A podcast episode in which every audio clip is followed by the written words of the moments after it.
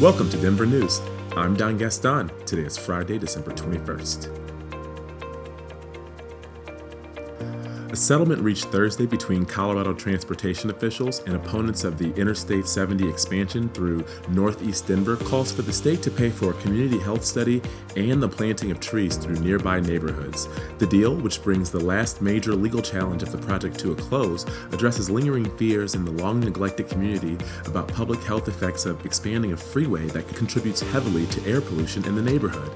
The Central 70 project officially broke ground in August. Through 2022, contractors will add new toll road lanes in each direction between I 25 and Chambers Road in Aurora. Denver has a new strategy to keep track of a troubled affordable housing program. City staff will personally attend future sale closings for the 1,302 homes that are intended for people with lower incomes.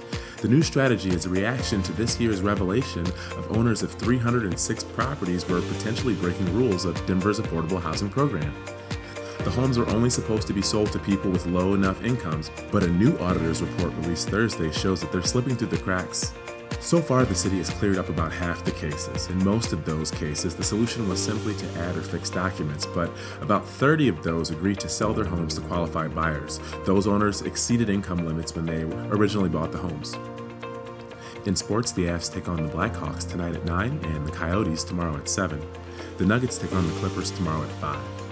In weather, the high temperature in downtown Denver will be around 60 degrees today, according to the National Weather Service in Boulder.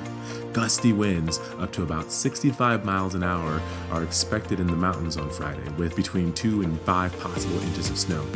A weather front is coming at night and temperatures are plummeting 35 degrees to a low of around 25. It doesn't look like Denver will have a white Christmas during the daylight hours, although some flurries could start to fall late at night, the Weather Service says.